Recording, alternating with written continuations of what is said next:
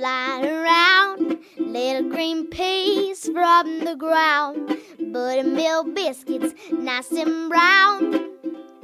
Bring it to Tennessee farm table.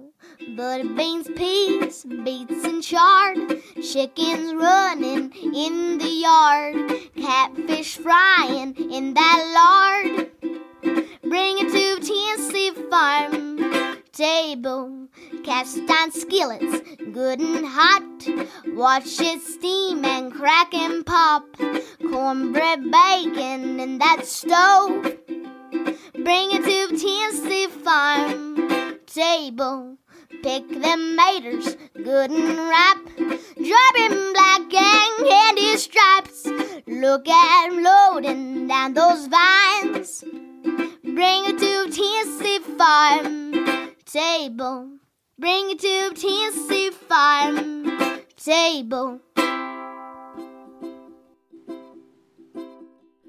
Welcome to the Tennessee Farm Table podcast and broadcast, a show that I created to spotlight the people who produce, prepare, and preserve Tennessee's regional and Appalachian foods and agriculture. This is your hostess, Amy Campbell. And today we are setting the table with dreaming. I mean, dreaming about warm spring days and getting out there and planting a new garden. In these old, cold, rainy winter months, we just have to dream, don't we, y'all? Today we're visiting with two farmers and seed savers from East Tennessee who help to preserve and share heirloom seed of our region. I'm talking about Michael Washburn and John Kuykendall. These two will be presenting a program on January the 7th at the Blount County Public Library in Maryville, Tennessee. And that is the feature of this episode of the Tennessee Farm Table podcast and broadcast.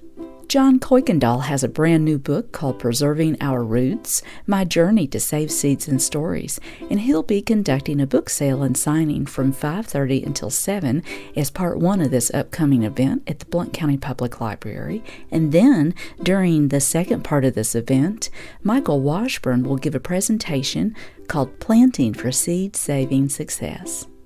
Also on the program today, on Fred Sauceman's Potluck Radio segment, B.J. Abraham is a graduate of the master's degree program in storytelling at East Tennessee State University. And when she returned to Johnson City recently, Fred Sauceman talked to her about one of the foods that's always been special to her family.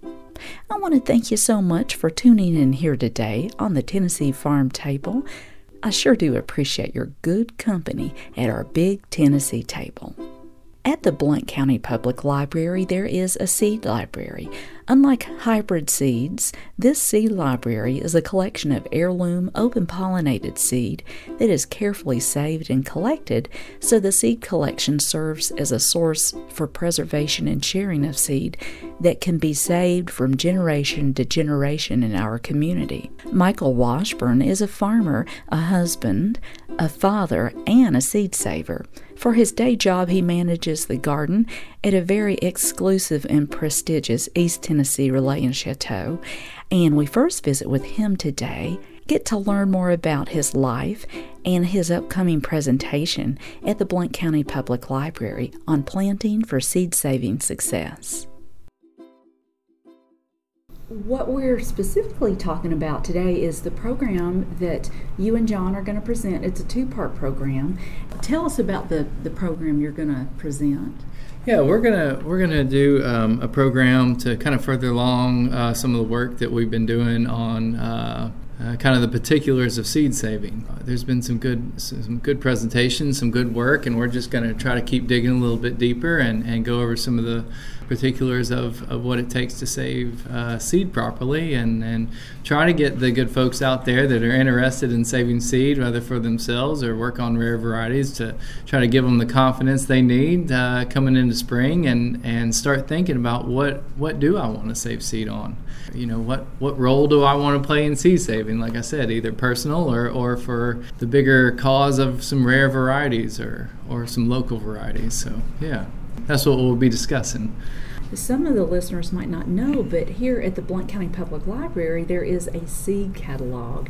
You're a person that has lent your expertise to that, and our buddy John Kuykendall sitting right here has been a big part of it. And it's a repository for open pollinated heirloom varietals, right? Correct. Okay. Correct. So that's none of those hybrids, nothing that you're going to save and plant and then it won't come. True to type, yeah. There you go. Yeah. You would think that it wouldn't be so confusing unless we learn from people like yourselves or John. It's, it's really hard to find good pure seed with pure genetics. Will you tell the whole point of the seed catalog?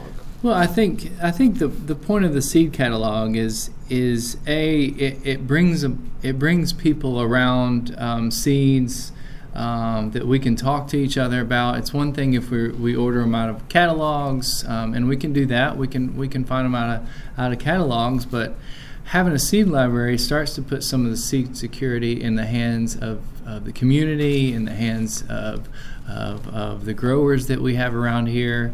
Um, and that way we can start to we can do lots of things with it. Um, we can make seeds available that are free to people, so they don't have to so they don't have to purchase them. So um, the return on that is seeds donated back to the library. So um, seeds aren't cheap. When you start adding up three and four dollar packets, um, it can it can your little shopping cart can add up pretty quick.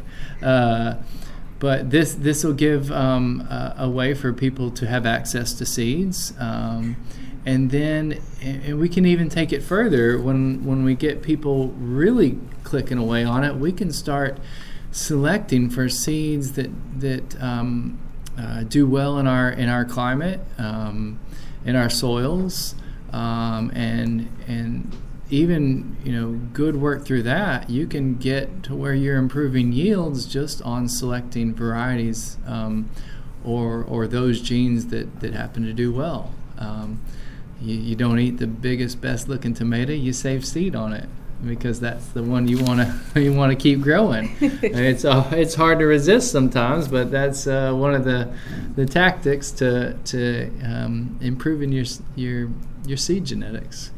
Uh, so there's lots of, of things that we can do with it. Um, and, and beyond that, a, a, lot of it is just um, teaching people again how to grow food in the backyard and be amazed at how much food you can grow in a backyard in a little amount of space. Um, and so, it, you know, something like this is in, encourages people to do it season after season. And like with anything, you just get better and better and learn from those mistakes. And so this has a good support group around uh, that can give you some tips, some tricks, and and again, uh, so people people tend to do more when they feel confident about what they're doing. So it's so true. Mm-hmm. You had mentioned that there might be some local varieties. Well, yeah, absolutely. And I tell you, you know, John Kuykendall here. He's one of the he's one of the ones that uh, that that definitely uh, has a great stock of of local seeds, and well, you you come to you come to uh, these seed swaps in the area, or you come to the library or presentation, and you just find people have been hanging on, especially when you talk about beans and tomatoes. Um, and, and peas, uh, it's it's thick in this region, and uh, you know, John's buddy Bill Best, you know, uh, was up there in Berea, and you know, has this diagram that shows you how rich the diversity of beans and peas is in this Appalachian region. So there's a lot of people that got just those old varieties that, that families have relied on through time. Mm-hmm. And, uh, you know, a lot of those started to disappear with your so called improved types and whatnot. Uh, but, but those beans are still coming out of the out of the, out of the woodwork and, and need to be worked on and saved and cherished. And you know, I tell you, one of the, you know, hanging around with teachers like John Kuykendall will teach you beyond even just the importance of the the the the seed itself and the vegetable that comes from it is the stories that go along with it and place them in history and time. And and it's just more of those puzzle pieces um, that show how people sustain themselves what culture was like what what values were. And so you can get a whole lot out of uh, just one little seed so, you're a proud daddy and a proud husband. And will you give us a, a window into how you ended up here in East Tennessee with us?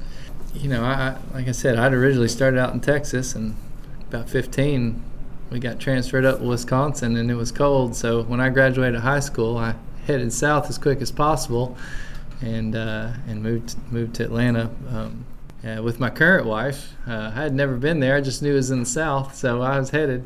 That's where she was going. So I I hung on and rode with her, and been able to hold her close ever since. But uh, um, we made our way up uh, to northern Kentucky, and and uh, um, we both started s- studying something different than we originally started studying. But I, I started uh, studying anthropology, and was really interested in environmental anthropology and that old traditional ecological knowledge and, and it was just fascinating to see how different cultures operated and, and, and so many of that so much of that was farming related and their relationship with the land. So I kind of fell in love with that because you know that's that's a worldwide thing. But um, but I had worked restaurants from a young age from 17 so and I, and I found myself working at a a French restaurant on the other side of the river over there in Cincinnati. I always lived on the Kentucky side, but um, and we had this uh, awesome farmer lady that uh,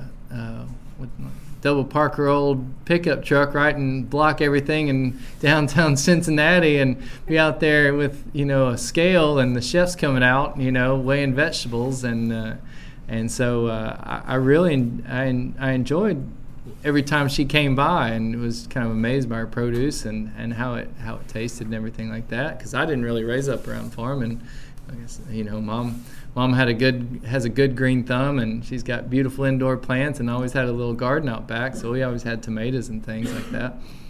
Uh, but but didn't necessarily come from farming. So but. I enjoyed my conversations and my time with her. And next thing, she's like, "Well, why don't you come out to the farm?" So I started just finding myself out there working, kind of volunteering for free just to learn. And finally, one day, she asked me if if if I'd like to be paid. And I was a college student. I'd take every dime I get. So eight dollars an hour cash, I'll take it. so uh, so did that and uh, just really found that uh, that's where I wanted to be, and uh, still had to keep the night job. Uh, and then and then you know made my way made my way through school and uh, grew tons of stuff at the house. Just every seed I could get my hands on, I was I'd try this and try that and luckily, you know, Kentucky was really rich in tomato varieties, and so I came across all these old types and um, and just start growing them, and and uh, the ones I liked, you know, I'd, I'd I'd save seed on. So I didn't know a whole lot about seed saving at that time. I knew some isolation on tomatoes, and you know, and that's really what I focused on. My first seed savings were all tomato seeds. Mm-hmm. Um, shoot, one of those old varieties. I, I grow it every year today. Uh, but um, yeah, so I convinced my lovely wife, who was a um, uh, evolutionary biology major, uh, who loved farming as well, and, and, and kind of in particular flowers, but um, uh, we, we ran off to grad school together and studied agriculture and, and soil science. And uh, so, so yeah, we ended up in, in agronomy together. So we went to grad school together, and okay. and we both we both ended up being farmers out of all of it. Uh, and uh, so I grow vegetables and herbs, and she grows flowers. that sounds perfect. Yeah. So uh, and your little youngin is good around the garden, I hear. Yeah. So, uh, so, uh, so my wife, she, uh, uh Susie, she grows. Uh, she has Little Mountain Flower Farm as her is her is her flower farm, um, and uh, she's just on a, on a few acres here at the foothills. And uh, so, yeah, I've got a four and a half year old that's been. uh, he's been around it his whole life, so he, he he prefers his his vegetables or fruits of well fruits. He's a if he could, he'd survive strictly on fruits. I think. I mean, he eats his kale and he eats his veggies, but I I heard recently that's called a frugarian. so he likes his he likes his watermelons, his cantaloupes, and his strawberries, and that's what he's particular to. So he tends his 70 strawberry plants and puts out he puts out his his cantaloupes, and, and that's what he focuses on, which is which is good. But uh, little yeah. booger. Yeah. You are listening to the Tennessee Farm Table podcast and broadcast, and you've been listening to an interview with Michael Washburn. My guests today are two farmers and seed savers from East Tennessee who help to preserve and share heirloom seed for our region Michael Washburn and John Kuykendall. These two will be presenting a program January the 7th at the Blount County Public Library in Maryville, Tennessee. And that is a feature of this episode of the Tennessee Farm Table podcast and broadcast. John Kuykendall has a brand new book called Preserving Our Roots My Journey to Save Seeds and Stories, and he will be conducting a book sale and signing from 5:30 until 7 as part one of this upcoming event at the Blount County Public Library. And then during the second part of this event, Michael Washburn will give a presentation on planning for seed saving success. After a word from our sponsor, Century Harvest Farm in Greenback, we'll hear from John Kuykendall about his book and his work in preserving heirloom seed. Support for the Tennessee Farm Table is brought to you in part by Century Harvest Farms and Century Harvest Farms Foundation in Greenback, Tennessee. A sustainable farm in East Tennessee producing 100% grass fed beef and other wholesome farm products. Preservative free grass fed charcuterie, preserves, pickles, and jams. Also home to the community serving, food insecurity fighting Century Harvest Farms Foundation. And on Friday, January the 17th, from 6 until 8 p.m., I myself will be hosting a paint event at Century Harvest Farm. The theme will be a special Valentine's painting to give as a gift to a special person on Valentine's Day, and this will be a fun and creative event aimed at fostering love. And there will be wine and Century Harvest Farm charcuterie. The location of this event will be in the cozy farm gathering space at the farm in Greenback. 100% of the proceeds for this painting activity will go to provide child care for 45 makers in the Century Harvest Farm Foundation from the Ground Up programming this year. This is a ticketed event, and more information by Facebook by searching Paint Wine Sip Century Harvest Farms and always centuryharvest.org. and you're listening to the Tennessee Farm Table podcast and broadcast. Let's join our second guest on today's program, farmer and seed saver John Kuykendall. He's got a brand new book called Preserving Our Roots My Journey to Save Seeds and Stories. And he'll be conducting a book sale and signing from 5:30 to 7 this upcoming Tuesday, January the 7th, at the Blount County Public Library in Maryville, Tennessee. And in this recording, he's going to talk about his growing out of cotton seeds that came from the Walker sisters, who were the residents in the Great Smoky Mountains National Park before it was a park. And you might be familiar with the old homestead, which is called the Walker Sister Cabin. And he'll also talk about the Tennessee cut short bean and the importance of story banking. Did you grow cotton this year? Absolutely, and it has a fascinating history. Tell me about it, would you?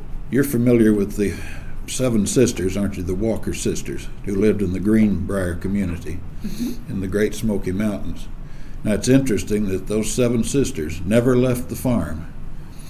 I believe two of them were engaged with their husbands. I'm not sure if they died in World War II, but for some reason they never married. So all of the sisters stayed on that farm and they raised everything they needed, their produce right there. And one of the interesting things was this cotton, and I grew it this year. Now, Shannon Walker gave me the seed of several years ago, and someone in the family had handed it down to him. But of those seeds that I got from him this year, I was only get, able to get three of them to germinate.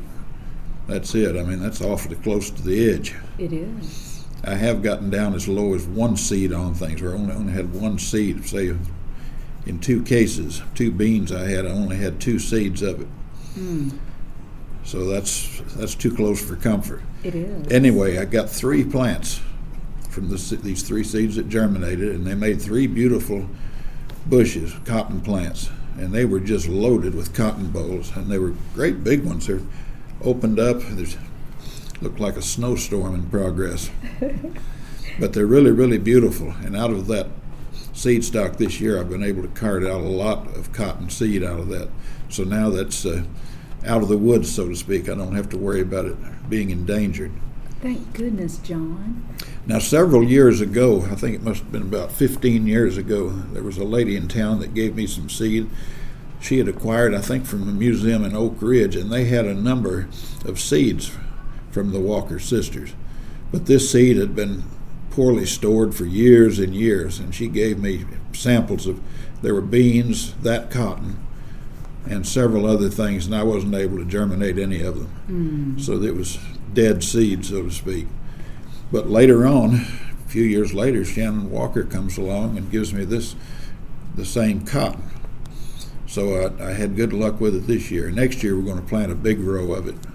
Hey, I'm so excited. Well, some people might not know who Shannon Walker is. Will you tell us? Shannon Walker is a great individual. He's a great preservationist. He worked at the same job I did. Mm-hmm and he was uh, he was good at uh, I say preservation, canning, making all sorts of canned products. He's good at uh, just a, a, number of things, and he loves uh, loves preservation, saving old seeds and things mm-hmm. of that nature. So I was so glad to get that uh, seed from him. That one. For, for me as a seed saver, you know, failure is not an option. Mm-hmm. I can't imagine going back and saying, well, I had the, the seed, but none of it came up. It's, a, it's all gone. Then this would be on me. I failed at that. Yeah, it would never it would never leave you that terrible feeling. Yeah, as I've said, it's uh, it's my responsibility, or my the ball's in my court, so to speak. It's so true. Tell me how you felt when Shannon gave you that seed. Well, I was really excited about it because I'd had it once before, mm-hmm. and that seed was totally dead. Mm-hmm. So I thought, well, that's the end of it. I'll never see any more. Now, the beans that I have, I have several different ones from Cades Cove. Do you? And I believe, from what I can remember, one of the old beans that they gave me that was from the Walker sisters, I think I have one. It's called the Cades Cove Cut Short Bean. And I'm pretty sure that was one of them. And I have several others that most likely they would have had at that time. So there's a this won't be the original seed from their stock that they've raised, but it would be the same one. And, and those seeds were generally handed down through communities. So if one person had it, chances are they got it from another farmer, another family. So it would uh, it would have a common background, being the same variety. I'd prefer it came directly from them, mm-hmm. but in this case, I have to do second best. Well, and sometimes guessing. I have to using guesswork. Mm-hmm. I have an old bean that's a oblong. It's sort of a golden tan seed, and it was grown over in the Greenbrier area. Now, this I've seen this bean under numerous names. It's very common. A lot of your old varieties, they would have different ones. I have one bean that I think I have seven different names for. one, in one case, it's called the Granny bean, the Tennessee cut short, the Lear bean, Old Time Brown Stick, and several others that I no longer remember. But this is all the same one, and that bean actually is the Tennessee cut short. It's about four inches long. It makes a cut short refers to the fact that the seeds are tightly packed in the pods. In other words, like taking your knuckles and pushing them together. Okay. They're, they, they've indentation from where they press together as opposed to an oblong type of bean that has space in the pod. So this one is, I do believe, is the old Tennessee cut short bean. Mm-hmm. But the most common way of naming these things was generally by a family name. The family that grew these things preserved them over the years. It would become known in that community, say as the, the Lear bean. I've got one example from the Lear family up near Gatlinburg. Hmm. this is in the years before the park. So that family passed that down over the years, and that bean was referred to and known as the Lear bean. Oh, there was one other name for it. I just remembered. It's called the tick bean. now that's a rather unappetizing description, but the reason Sounds it, terrible. the reason it had that name, the tick bean, is in the green shell stage. In other words, when they're fresh, you shell these out. They have sort of a grayish white appearance, like a swollen tick, a dog tick. Like a castor bean seed. Yeah, and again, that- that's not a very appealing uh, mm-hmm. advertisement for that particular bean. But many times they would use descriptive names, the mm-hmm. family names, descriptive names, and sometimes it would be named after an area that it came from, hmm. like just plain Cades Cove bean. Mm-hmm.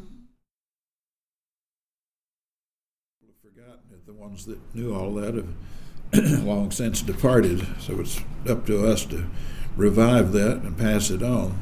That's one of the real important things we do with memory banking. Memory banking involves, I'm going to say that I come to you. I know that you had that large yellow tomato with the pink mottling in it. I think you still have that one, don't you? Mm-hmm. Mm-hmm.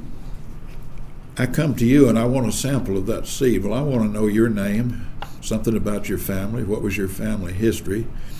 Where did this variety come from? Was it from another state, another country? Were there any special requirements for growing it, special uses? It was it a paste tomato, a canning tomato, just for fresh eating? Any historical knowledge also that can go with that. So this is uh, it's giving it a family history, so to speak. Otherwise, it's just a tomato. I say, well, Amy gave me a yellow tomato with some pink mottling. Well, what else do you know? I don't know anything else. That's not very interesting. No, it's not. But when we can tell the story of where that originated from, some of your family story, any stories that go with it, how it's been handed down and used, then that makes a big, big difference. It sure does. Well, John, I'm excited that you have this new book. And um, it is called Preserving Our Roots My Journey to Save Seeds and Stories. And all these years, you've been doing this, and it's finally in a book with Christina Melton, who didn't she put all that together? Oh, mercy. I owe it all to Christina Melton and her friend, Miss Hackenberg. She did the photography for it. Sarah Hackenberg. Great, great photographer. And Christina came along, and she came, uh, showed up one day where I work, and she uh, found out that I'd spent time in Louisiana, and I had some of my drawing books with me where I do the, the sketches of people and places and things, and also the stories written down.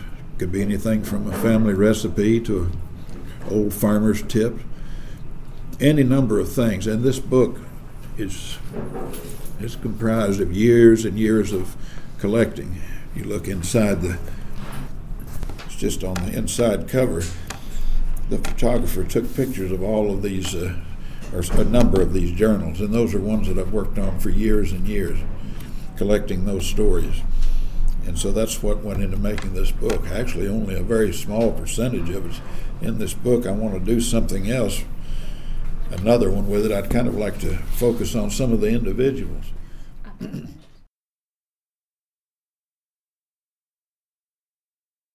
And you're listening to the Tennessee Farm Table podcast and broadcast. You've been listening to an interview with John Kuykendall, farmer, seed saver, and now author of a new book, Preserving Our Roots My Journey to Save Seeds and Stories. And these two guests that we've just heard from on the program today, Michael Washburn and John Kuykendall, will be presenting a program this upcoming week at the Blount County Public Library in Maryville, Tennessee on January the 7th, beginning at 5.30.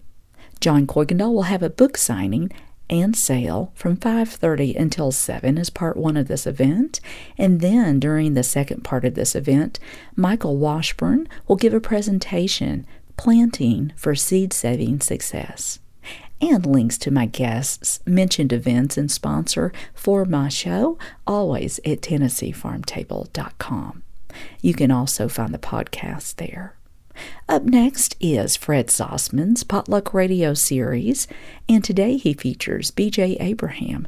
She is a graduate of the Master's Degree Program of Storytelling at East Tennessee State University.